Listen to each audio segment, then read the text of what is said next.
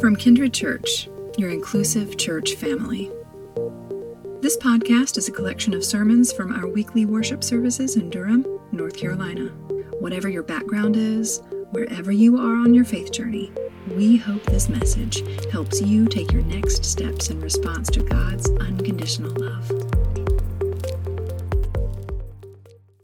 Well, hello, everybody. It's great to be with you. Welcome to Kindred Church. If this is your first time to tune in with us, we're especially glad that you're here. And for any of you that I may not have met before, uh, my name is Daniel. I'm the pastor here. Uh, today, we are continuing our sermon series called Different. And if you missed last week's sermon, I would encourage you to, to go back and, and listen to that one. We, we talked about how uh, we all face this pressure in life, to, to be normal, to, to fit in. And yet, when we stop and think about it, uh, normal is not actually what any of us really want our lives uh, to, to be. And Jesus doesn't call us to be normal. In fact, it's just the opposite. Jesus calls us to be different. And so we're in this sermon series where we're exploring a number of ways that Jesus calls us, very practical ways that Jesus calls us to be different. I'm going to hand it over to Manoka Yance, who is back to preach for us today. Uh, those of you that don't know Manoka, uh, she is a graduate of Duke Divinity School. She's also on staff at Duke Divinity School as well. She's very involved in the leadership of Kindred Church and volunteers her time time in a number of different ways.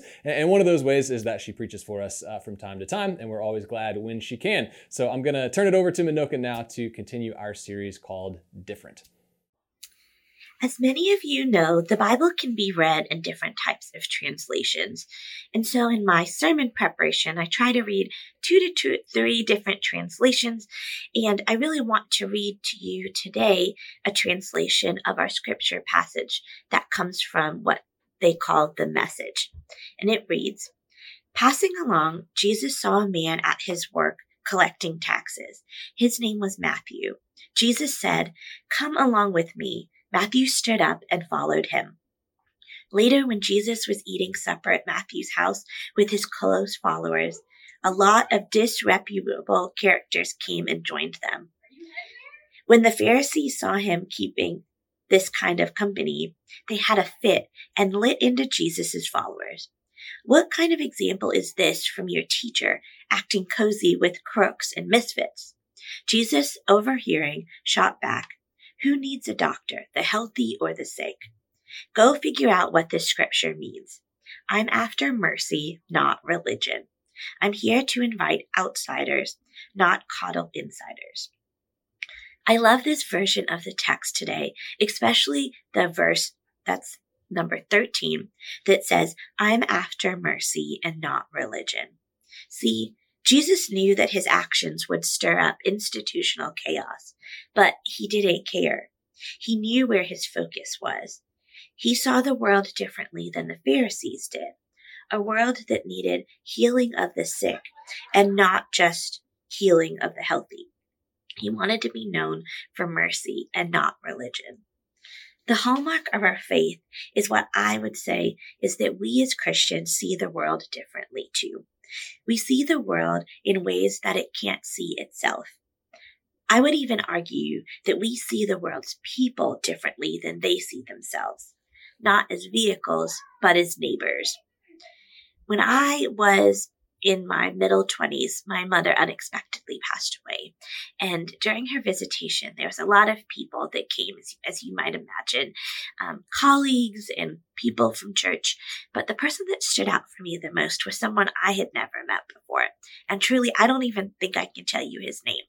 Uh, but he stood in line for over an hour and when he got to me, he explained to me that he was a pharmaceutical salesperson that met my mom each week. Uh, my mom worked in a lab at a university and would interact with this man in um, buying different supplies that her lab needed. And he told me that he was so impacted by my mom's kindness because each week she would ask about his family and that she saw him as a person and not just a salesperson. And I really found that to be really impactful in that moment, but also in my life afterwards. I try really hard to make sure that I treat people and serve others in the ways that my mom did to this salesperson. Though tax collectors and salespeople aren't necessarily the same, they could be seen as not worthy of kindness or respect.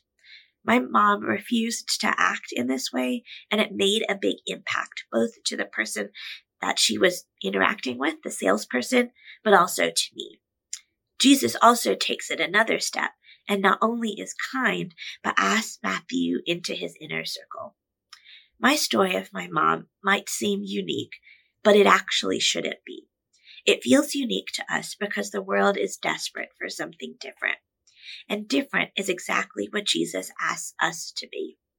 We're called to be eccentric, off center, unique, different, not conformed to the patterns of this world, but transformed by the renewing of our minds in Christ. Like Matthew, Jesus calls us to stop using others and start to serve others. And serving can look like a lot of different things. Serving could look like it being very action oriented, things like being kind, giving our resources, the things you might automatically think about when you think about serving. But also coming to church, participating in prayer and other spiritual disciplines. Those things can help you.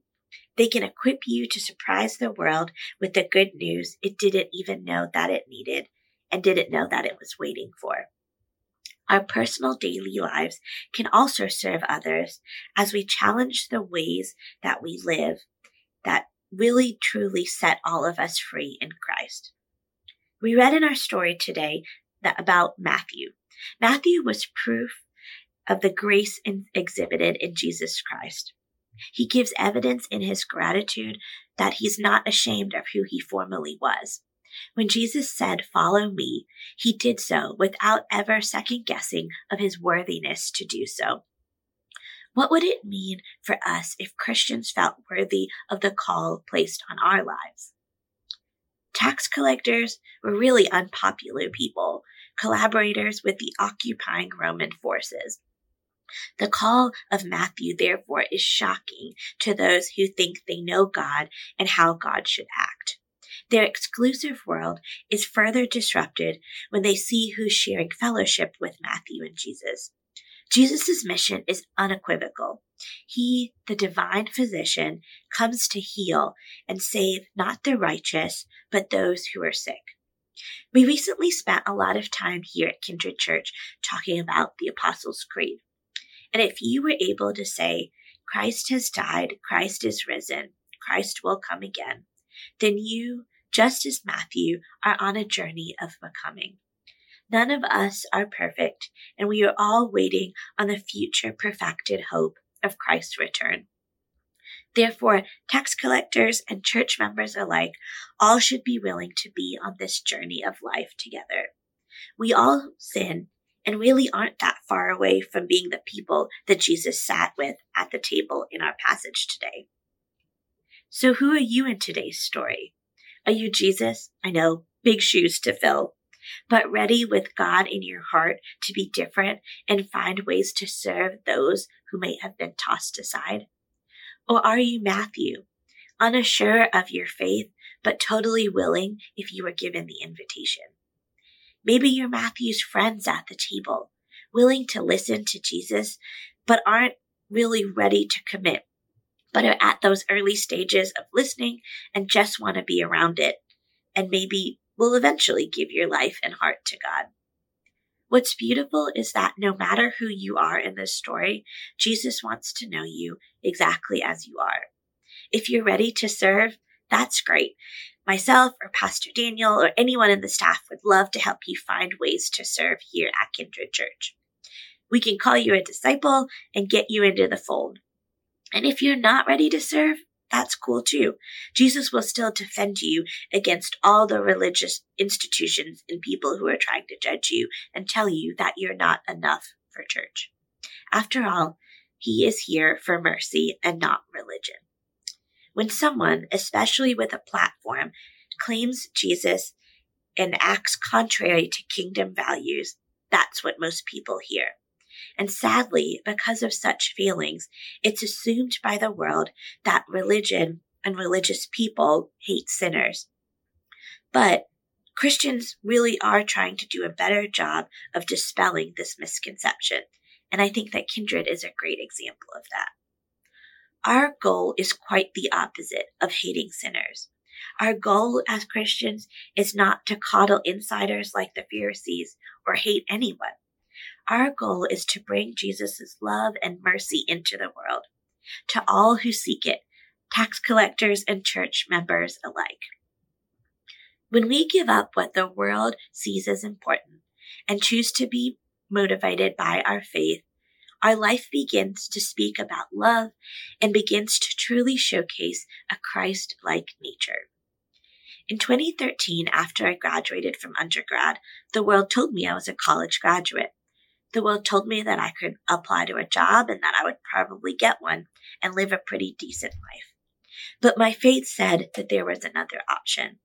My faith said that international development, public policy, this work I'd been working towards, wasn't the only call on my life. I had started to listen to what my life was truly about, apart from what the world aspired me to be. And I really saw that that was bringing me to seminary. It brought me into a world I never knew that I needed and taught me about a God that I didn't even know was as wide or as deep as the love of God truly is. So when we say different, we see each other as neighbors and not roadblocks. Life becomes different in ways that's both easy to name and maybe not as easy to name. So how do we stay different and don't find ourselves falling into being a Pharisee judging the choices of others. I would suggest a couple of options. Find community that holds you accountable. And that might be a small group right here at Kindred Church. It could just be a group of people that you know. But it's not merely about friendship, but also about helping you to serve in your life and in the lives of those around you and not just see people as vehicles or transactions. Baptism can also be a way to embrace the different life of being a Christ follower. It's an outward sign of an inward transition to being more like Christ inside of ourselves. Getting baptized or renewing your baptism can be a way of embracing the different life Jesus calls us to, which is the subject of our, of our sermon series this next couple of weeks. The struggle to say different is not just about individuals either. Many churches suffer from what I call misguided hero con- complex. Mainline churches wonder how to draw people in rather than how to engage with human beings where they actually are. Rather than wait for people to come in, as we think about how we relate to our neighbors, maybe church should follow our neighbors out into the world, responding to their needs as they emerge. And truly, I think Kindred does a really good job of this, but there's always opportunity to do more. We are to serve because of a deep, abiding faith in each of us. Our service to the least of these should be a response to the love that dwells within each of us. If we love God, then we have to love God's creation, all of it. So I ask you today, are you willing to be different in your service as Jesus was as he sat at the table with Matthew's people?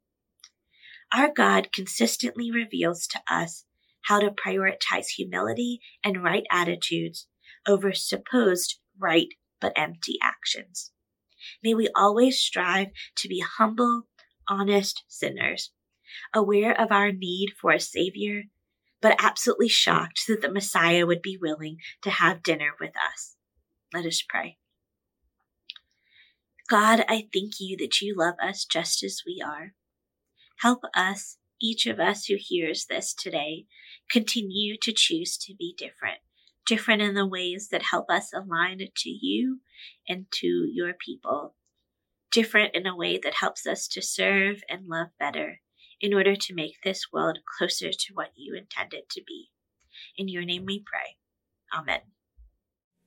Amen. Thank you, Manoka. Uh, friends, Manoka mentioned in her sermon uh, that baptism is one of those ways that we can respond to the love of Jesus. Baptism is one of those ways that we can commit to this very different way of life that Jesus calls us into.